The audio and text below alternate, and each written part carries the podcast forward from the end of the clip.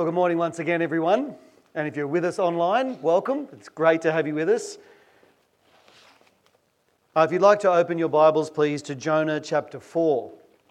And just as you're turning to that in your Bibles or in your corner post, um, can I just encourage us all? I think one of the most important things that we do at church each week, or one of the most important opportunities that we have each week, is to pray together. You would have, many of you would have heard this, um, the story of Charles Haddon Spurgeon, of people that came to his church. It was a massive church um, called the Tabernacle in England. Um, and uh, he had a visitor that came to church one week and he said, Would you like to know the secret, the, the power room of our church? And, and the, the visitor said, Of course. And he took them downstairs. And there was this underground uh, prayer meeting in the basement of the church filled with hundreds of people praying. And can I just say to us, uh, Cornerstone, really that's the secret, isn't it? Um, is we are weak, but God is strong. And as we come before Him in prayer, um, all of heaven moves and the world is a different place.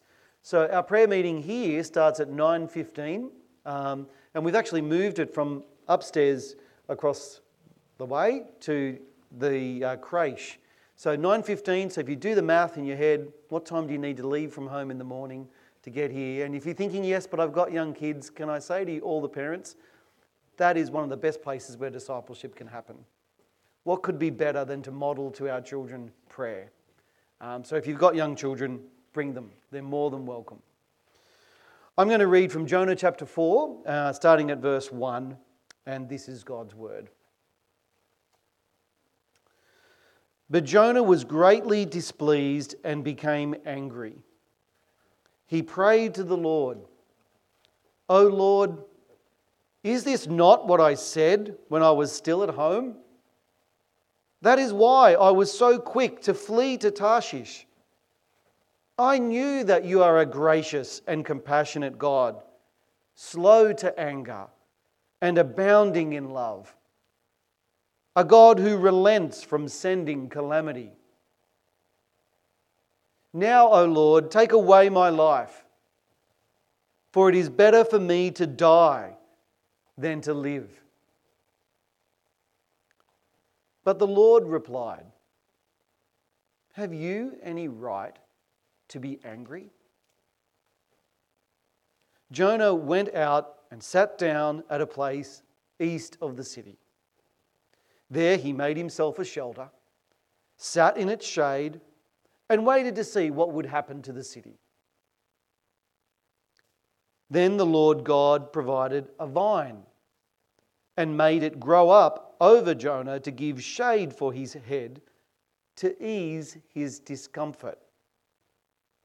But Jonah was not happy. Oh, and Jonah, sorry, and Jonah was very happy about the vine.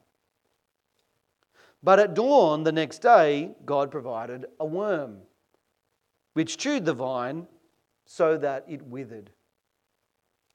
When the sun rose, God provided a scorching east wind, and the sun blazed on Jonah's head so that he grew faint. He wanted to die and said, It would be better for me to die than to live.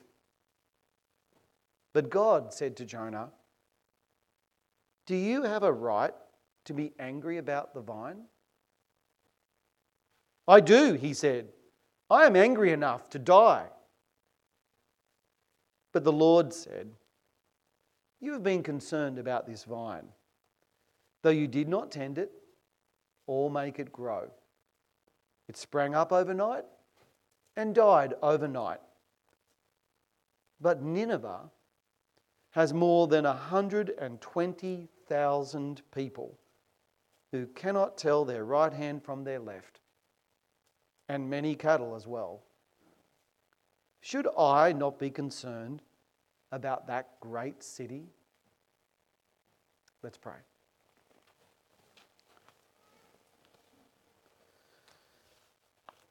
Lord, you are a gracious and compassionate God, slow to anger and abounding in love. What an inestimable privilege it is, Lord, to come before you, the living God, this morning. and your throne in heaven. Indeed, Lord, we can come into your presence because the curtain of the temple has been torn into and we now have immediate access to you. We no longer need to fear your anger, for we have been made righteous in your sight. We have a lamb over us who is the Lord Jesus Christ.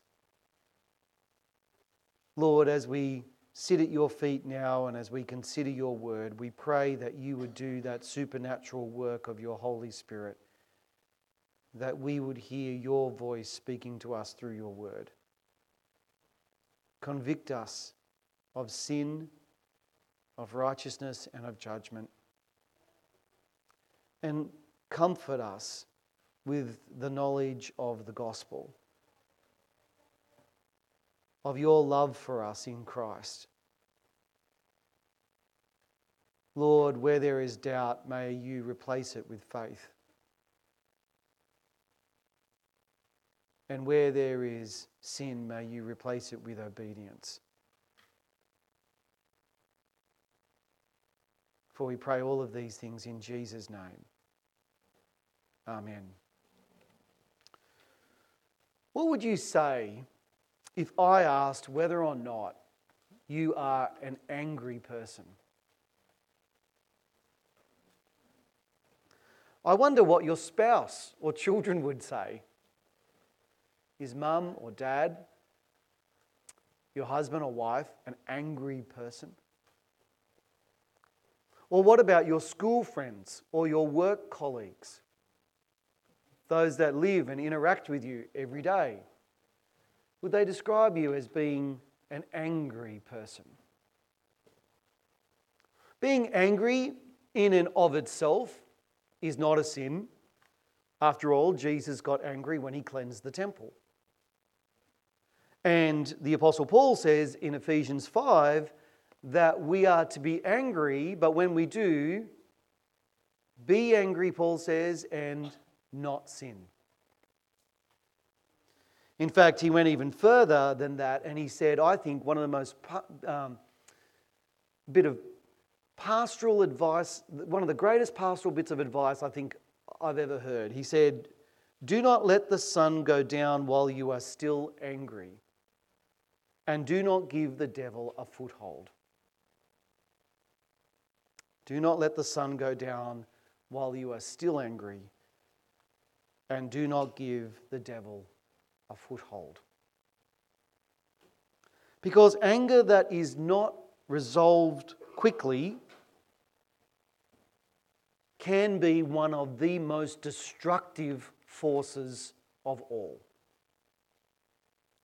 Sweeping under the carpet, you might think that it actually resolves it, but it doesn't.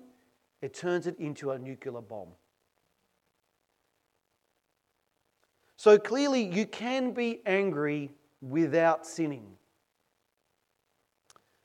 But there is a type of angry disposition which is sinful and of the flesh, where we are characterized by being hot tempered or easily angered. And that's something which is definitely not in keeping with God's will. When I was a young minister, I once rang up uh, an older minister. Uh, he was in the Uniting Church in the town where we li- uh, near where I lived. I rang him up, and uh, to my shame, I blasted him for something that he had written about me in the local newspaper. Now, while he was clearly in the wrong, I delighted in ringing him up and giving him what for.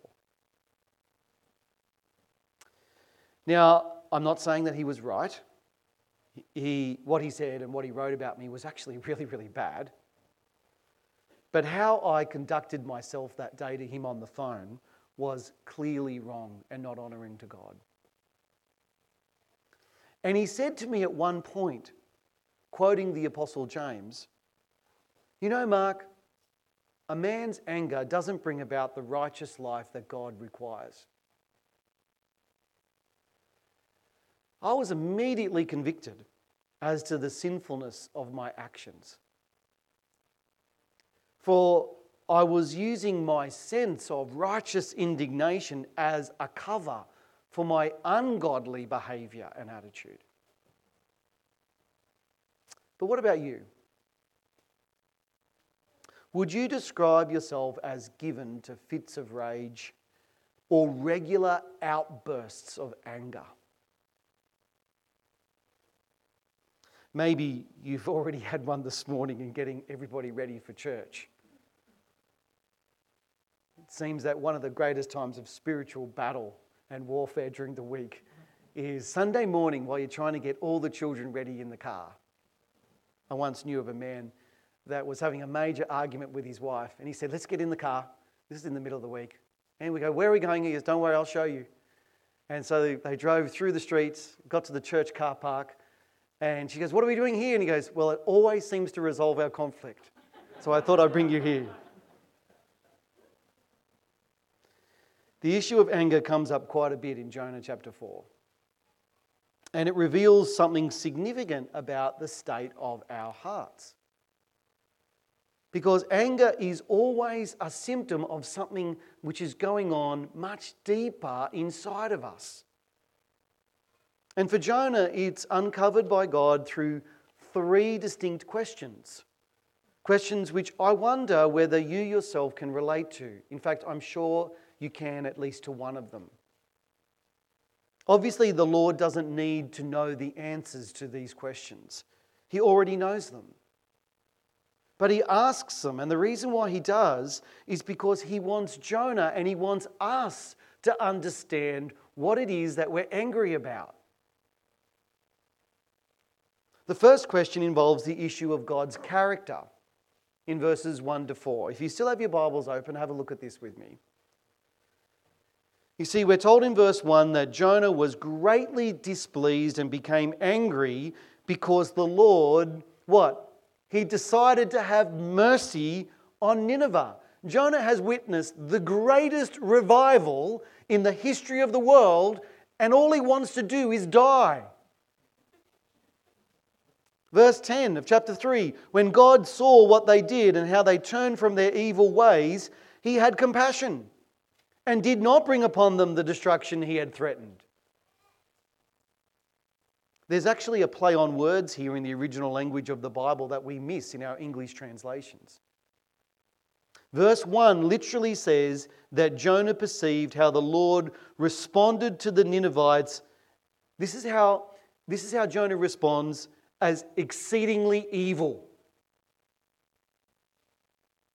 It's the same word that is used in chapter 3, verses 8 and verse 10 to describe what the Ninevites had repented of. That is, they had turned from their evil ways. And yet Jonah perceived what the Lord had done as actually being evil. He wanted justice and he wanted it now.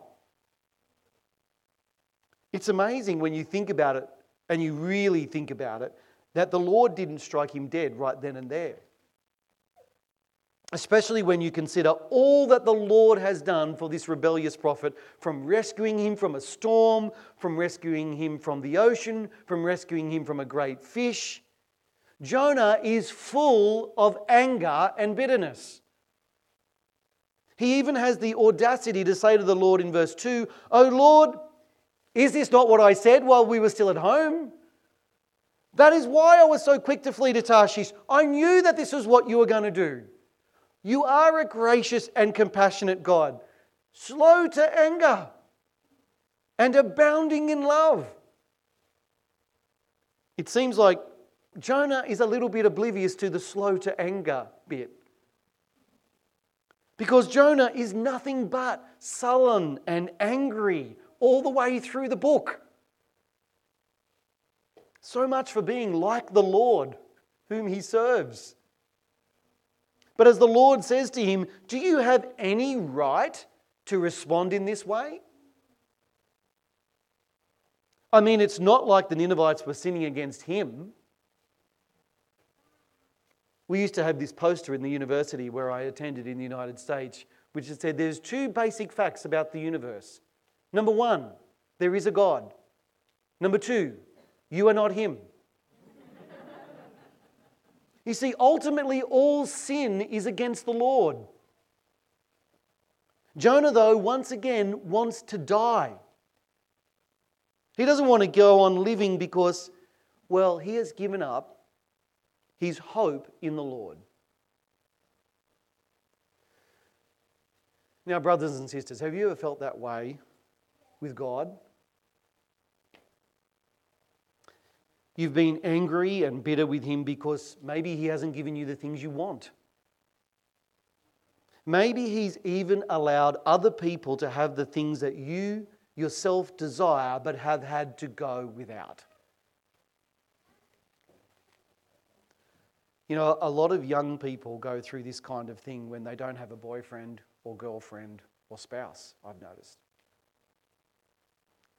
They think that it's so unfair and so unjust that they become angry with God and they think that He's not good. And even worse, I think, they settle for second best.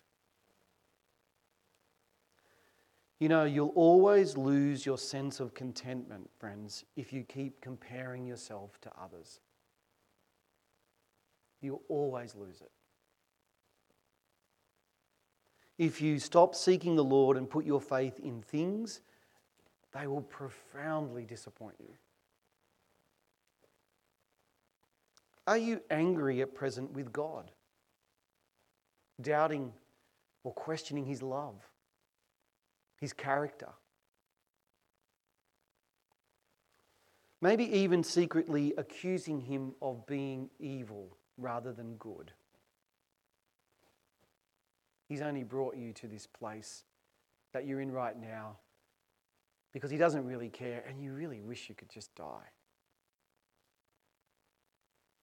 The second question posed to Jonah is closely aligned to this. And are we angry with God's ways? You might stop, fall short of saying, well, God Himself is good, but I don't like what He's doing. Jonah finds a place on the outskirts of the city. It's, if it wasn't so serious, it would be funny. God has had mercy on this great city, and so how does Jonah respond? He's all sullen and angry, storms off onto the hillside, sits down, sulks, builds himself a shelter because he thinks I'm going to be here for a while, and we'll just wait and see if God changes his mind. Because the entire God of the universe, who's so slow to anger and abounding in love, might just change his mind for this sullen and angry and disgruntled prophet. So he sits on the side of the hill like a petulant child where he thinks God might do something different. God might act like he wants him to act. Verse 5 tells us that he even built a shelter, which is ironic because the Israelites had a festival each year where they built shelters, remember, to celebrate their own deliverance out of Egypt. So here is this particular Israelite building his own little shelter, not to celebrate God's salvation, but to maybe in the hope that God, he can see and celebrate and witness God's judgment. And remember, he's just seen the greatest revival in the history of the world. Jonah wants to see the people of Nineveh judged. I think it could even go more than that. Jonah wants to see the people of Nineveh damned. It's hard to imagine someone being more hard hearted or angry, isn't it? But in his slow to anger way, the Lord provides for Jonah another couple of miracles. This time it's a plant that miraculously grows up overnight and provides Jonah with shade. And for the first time in the entire book, Jonah is happy. He's been given some slight relief from his discomfort from the sun, and all of a sudden he's okay. not after the calming of the storm, not after being rescued from death from the great fish, and definitely not after the entire city of Nineveh has turned from their wickedness and cried out to the Lord. No, the first and only time Jonah is recorded as being happy is when his personal circumstances are to his liking. When he's prospering in life while still being angry with the Lord at what he has done and who he is. But just as the Lord gives, he also takes away. The second miracle. The very next day, we're told that the Lord provided a fast acting worm to chew the vine and totally chop it down. That's just, there's just one miracle after another in the book of Jonah. Everybody seems to overlook the speed in which this supernaturally empowered worm went to work. But this is a worm on steroids. I mean, people who have survived, we know this, from being three days in the belly of a fish. But who's ever heard of one worm destroying a massive plant overnight? And then, not only that, the third miracle is God provides this scorching east wind. Just take a look at the interaction between the Lord and Jonah, though, in verse 9. Because once again, it involves a question which exposes the true state of Jonah's heart of whether or not he really trusts in the Lord or the things which the Lord provides for him. Verse 9 But God said to Jonah, Do you have a right to be angry about the vine? I do, he said. I am angry enough to die. What is it with Jonah and this constant death wish? There's probably a bit more going on here than Jonah simply enjoying the shade and beauty of a plant. Because in the Bible, a vine is often the chief metaphor for the nation of Israel. Indeed, the Lord Jesus Christ himself refers to himself as the vine in John 15. But significantly, this is the only time in the entire Old Testament that this particular term is used. It's a one off. Because it basically means a fruitless vine or gourd. As I said, I think it's used as a metaphor for the nation of Israel, and especially how they had become spiritually fruitless due to their moral corruption. They were just all leaves and no fruit. But here's the thing, or here's the question.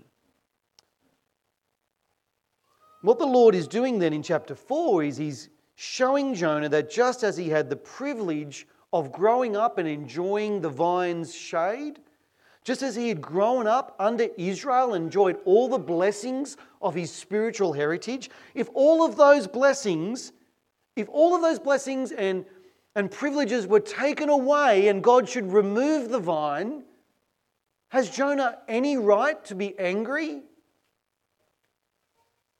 How would Jonah feel if the Lord decided to judge his own people like he had been threatening to do through Micah and Isaiah to kick them out of the promised land due to their own moral evil and wickedness that, unlike Nineveh, they wouldn't repent of?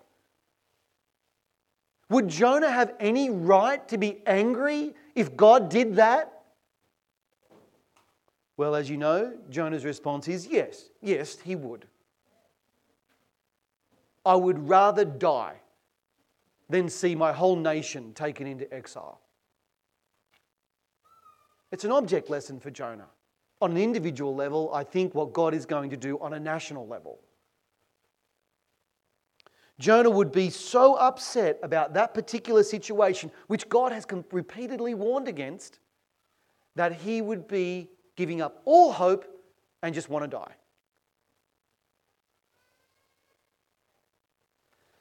Now, I think it's important to stop and reflect on this for a moment for all of us. As I've gotten to know people here at Cornerstone, I have heard from many a person who is carrying, I think, deep scars and hurts from experiences that you've had at previous churches. And this involves incidents from every denomination Baptist, Anglican, Presbyterian. A former church has acted badly and perhaps even closed. And the pain associated with that can be severe and it can be long lasting, can't it? There may have been times where, when you were going through that, like Jonah, you might have been so disappointed, so sad, so angry that you never thought about going to church again. And can I just say, I'm really sorry if that has happened to you. But can I also say, if that's you, then I'm thrilled that, like the people that were standing up here at the front this morning, that you're here with us and that you haven't given up on following Christ. Because the Lord has not given up on you. And He definitely hasn't given up on His kingdom. His plans and purposes, they haven't ceased and they haven't failed, even when a church has problems or even when a church closes. Because the plant that he provides and causes to grow sometimes is the same plant that he decides to remove or cut down. If you don't believe me, then just take a look at what the Lord Jesus says to each of the seven churches in the book of Revelation. He walks amongst his lampstands. He threatens the church at, at Ephesus. Do you remember this? Because they have forsaken their first love, he says, If you do not repent, what will he do? I will remove your lampstand. Now we all think, wow, what a serious threat. Do you realize that 100 years after that was written, there was no more church in Ephesus? Jesus wasn't kidding. So we should expect the shade or something of something that God has constructed, whether it be a plant or whether it be a building. You should not expect it to always be there. But if you continue to be angry and bitter about it, then it's actually revealing something which you need to change and address in yourself rather than God. The third final question sums up the entire book. Just take a look with me again at what the Lord says to Jonah in verses 10 to 11. Because the saddest situation of all is when we are angry with God's people. Verse 10 but the Lord said, You have been concerned about this vine, which you did not tend to or make it grow, sprang up overnight, died overnight. But Nineveh has more than 120,000 people who cannot tell their right hand from their left, and many cattle as well. Should I not be concerned about that great city? You know, I don't know if you've already seen this and made this connection, but the book of Jonah ends on exactly the same note as Jesus' parable of the prodigal son. Do you notice how the oldest son in Luke 15, how did he respond to the father's grace towards his younger brother? He was filled with anger. Notice in particular what Jesus says in verse 28 and following of Luke 15. The older brother became angry and refused to go in. So his father went out and pleaded with him. But he answered his father, Look, all these years I've been slaving for you, and I never disobeyed your orders. Yet you never gave me even a young goat so I could celebrate with my friends. But when this son of yours who has squandered your property with prostitutes comes in, you kill the fattened calf for him. See how full of anger and bitterness he is? Why? Because somebody has been shown grace. Because his brother has come home. Then the father says to him, My son, you are always with me, and everything I have is yours. But we had to celebrate and be glad because this brother of yours was dead and is alive again. He was lost and is found. Now, just like the book of Jonah, we're never actually told what the older brother did next. Did he come in and celebrate with his family? Did he join the party? Or did he stay outside and sulk? Did he build a shelter off from the family homestead? Maybe waiting for the father to change his mind and kick him out of home? If you analyze the passage carefully, you'll see that the older son always saw himself not as a son, but as a slave. All these years, I've been slaving for you. Whereas the father viewed him as his beloved child who he said, Everything I have is yours. You don't even need to take half of the inheritance, it's all yours. You see, friends, can I just say this? There are not two ways to live, there's three. There is either religion, rebellion, or relationship. You see, we're either like the younger son that goes off and is rebellious and squanders our inheritance sowing our wild oats, doing all kinds of, quite frankly, stupid things. But the other way to rebel against God is religion. And to think, well, I'm so righteous, I'm so good, I've never disobeyed God, I'm so much better than everybody else. I deserve your love, I deserve your blessing. And you can be just as estranged from the Father as the older brother was. You see? or there's relationship of coming in and knowing God's grace, His love, and His forgiveness through His own Son that He sacrificed for us. Not only that, back to this parable, notice the reason why the older son is upset because is he wanted things from the father so that he could celebrate with who? So he could celebrate with his dad? No. So he could celebrate with my friends. See, it's one thing for the younger son to say, Dad, can I please have my, inheritance, my share of the inheritance now?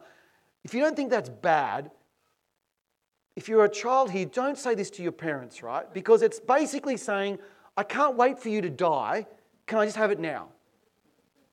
Not a good thing to say. But this young guy says, Look, I just want some stuff not so that I can celebrate with you and enjoy everything that we have together, but so I can even just celebrate with my friends. Because you know what? My friends and that relationship is much, much more important to me than yours. Oh, the heart that, that the, the heartache that that would give to any parent for their child to say that to them. But you know what I think the most upsetting thing of all? is he didn't even view his younger brother as his sibling. He referred to him. Did you notice this? What he said to the father? But when this son of yours comes home, he doesn't even see himself, he sees his brother as his brother. Oh, the heartache of that. He's become completely estranged to everyone in his family. His brother is the son of yours, and his father is his boss, not his dad. The younger son wanted to come home and say, I no longer am worthy to be called your son. Please, can I just be like one of your hired men?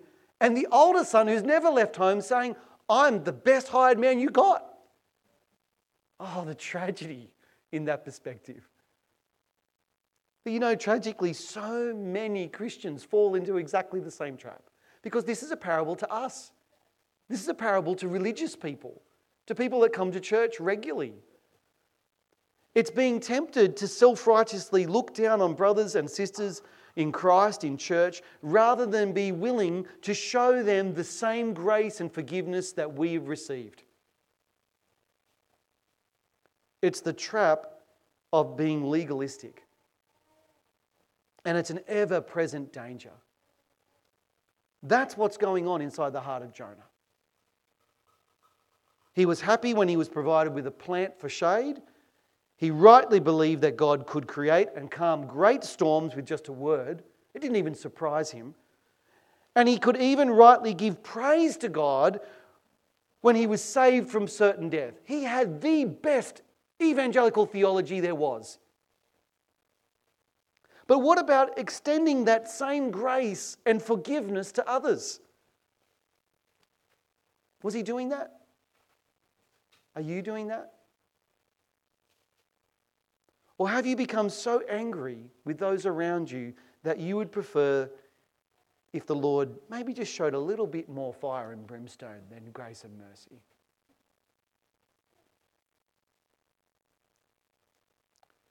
You see, there's a little more Jonah and a lot more legalism in each of us than we like to admit. But if our attitude to church and God's people is characterized by anger, though, then we really have to ask some hard questions about ourselves. Are you angry with even anyone here at church? One of my lecturers at Bible College once told us about an incident involving a Sunday school teacher that he knew. Her lesson was about Jesus' parable of the Pharisee and the tax collector. And she was telling the children how bad the sin of pride was. Because this Pharisee was clearly extremely legalistic and self righteous. I fast twice a week. I give a tenth of everything I have. I'm not like this tax collector over here. when it came to praying, though, with all the children, she prayed, this was her words Lord, thank you that we are not all like this Pharisee. You see what she just did? She'd fallen into precisely the same trap and become just as proud as the Pharisee had become. When he ended the class, and often in class we'd end with prayer, he said, Now, We've all got to be careful, gentlemen, not to pray, Thank you, Lord, that we're not like this Sunday school teacher.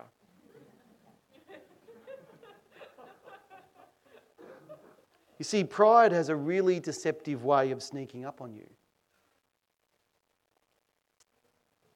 It can make you, it can take you completely by surprise because it tempts you to make much of yourself and less of God much of yourself and less of God. You know, one of the interesting things about Jonah 4 is how many times the possessive personal pronoun I or my is used. In this one chapter, it's used something like nine times because it's all about Jonah. And in the same way, whenever we become obsessed with ourselves, our problems with others are big, and our view of God and His people is small.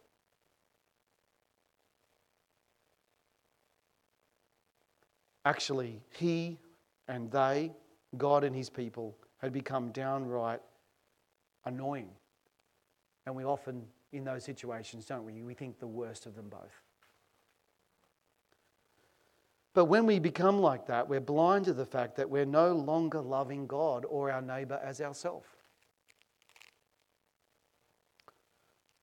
What would you say if I asked whether or not you are an angry person? What would your spouse or children say? What about your school friends or your work colleagues? Let's pray that the Lord gives us the grace to not only see ourselves for who we really are, but that He'd also give us the power to change, that He'd soften our hearts, that we'd live new and transformed lives in love for others in response to the love which He has first shown to us. Brothers and sisters, let's pray.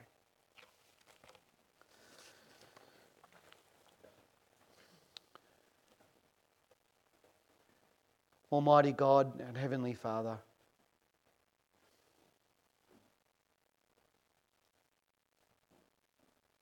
you are a great and awesome God,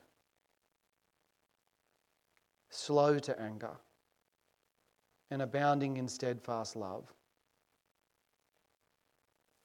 Please forgive us, Lord, for our self righteousness, for comparing ourselves to others,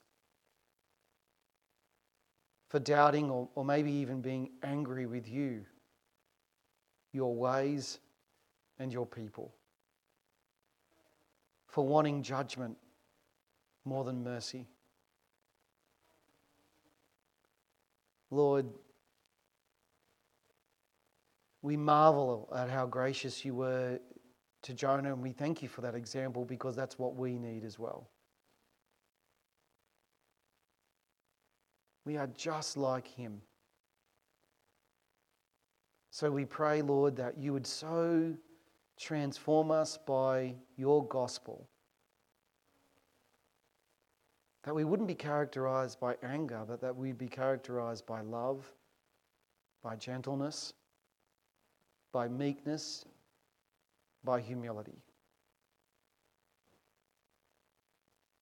Lord, we pray for those that have hurt us, that you would forgive us for not being forgiving, and that, Lord, you would bless them. Bless them this day with your grace and your mercy. We pray for those churches which we have belonged to that have hurt us, that have disappointed us and let us down.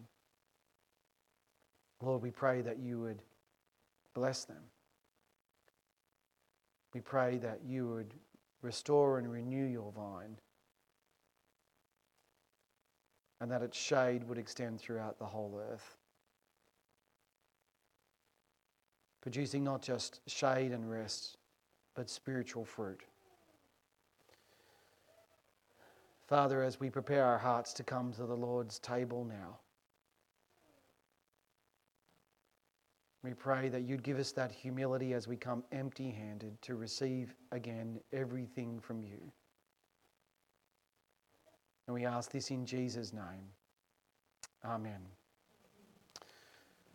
Well, brothers and sisters, we're going to stand and sing. And as we do, let's prepare our hearts to commune with God through his table. Let's stand.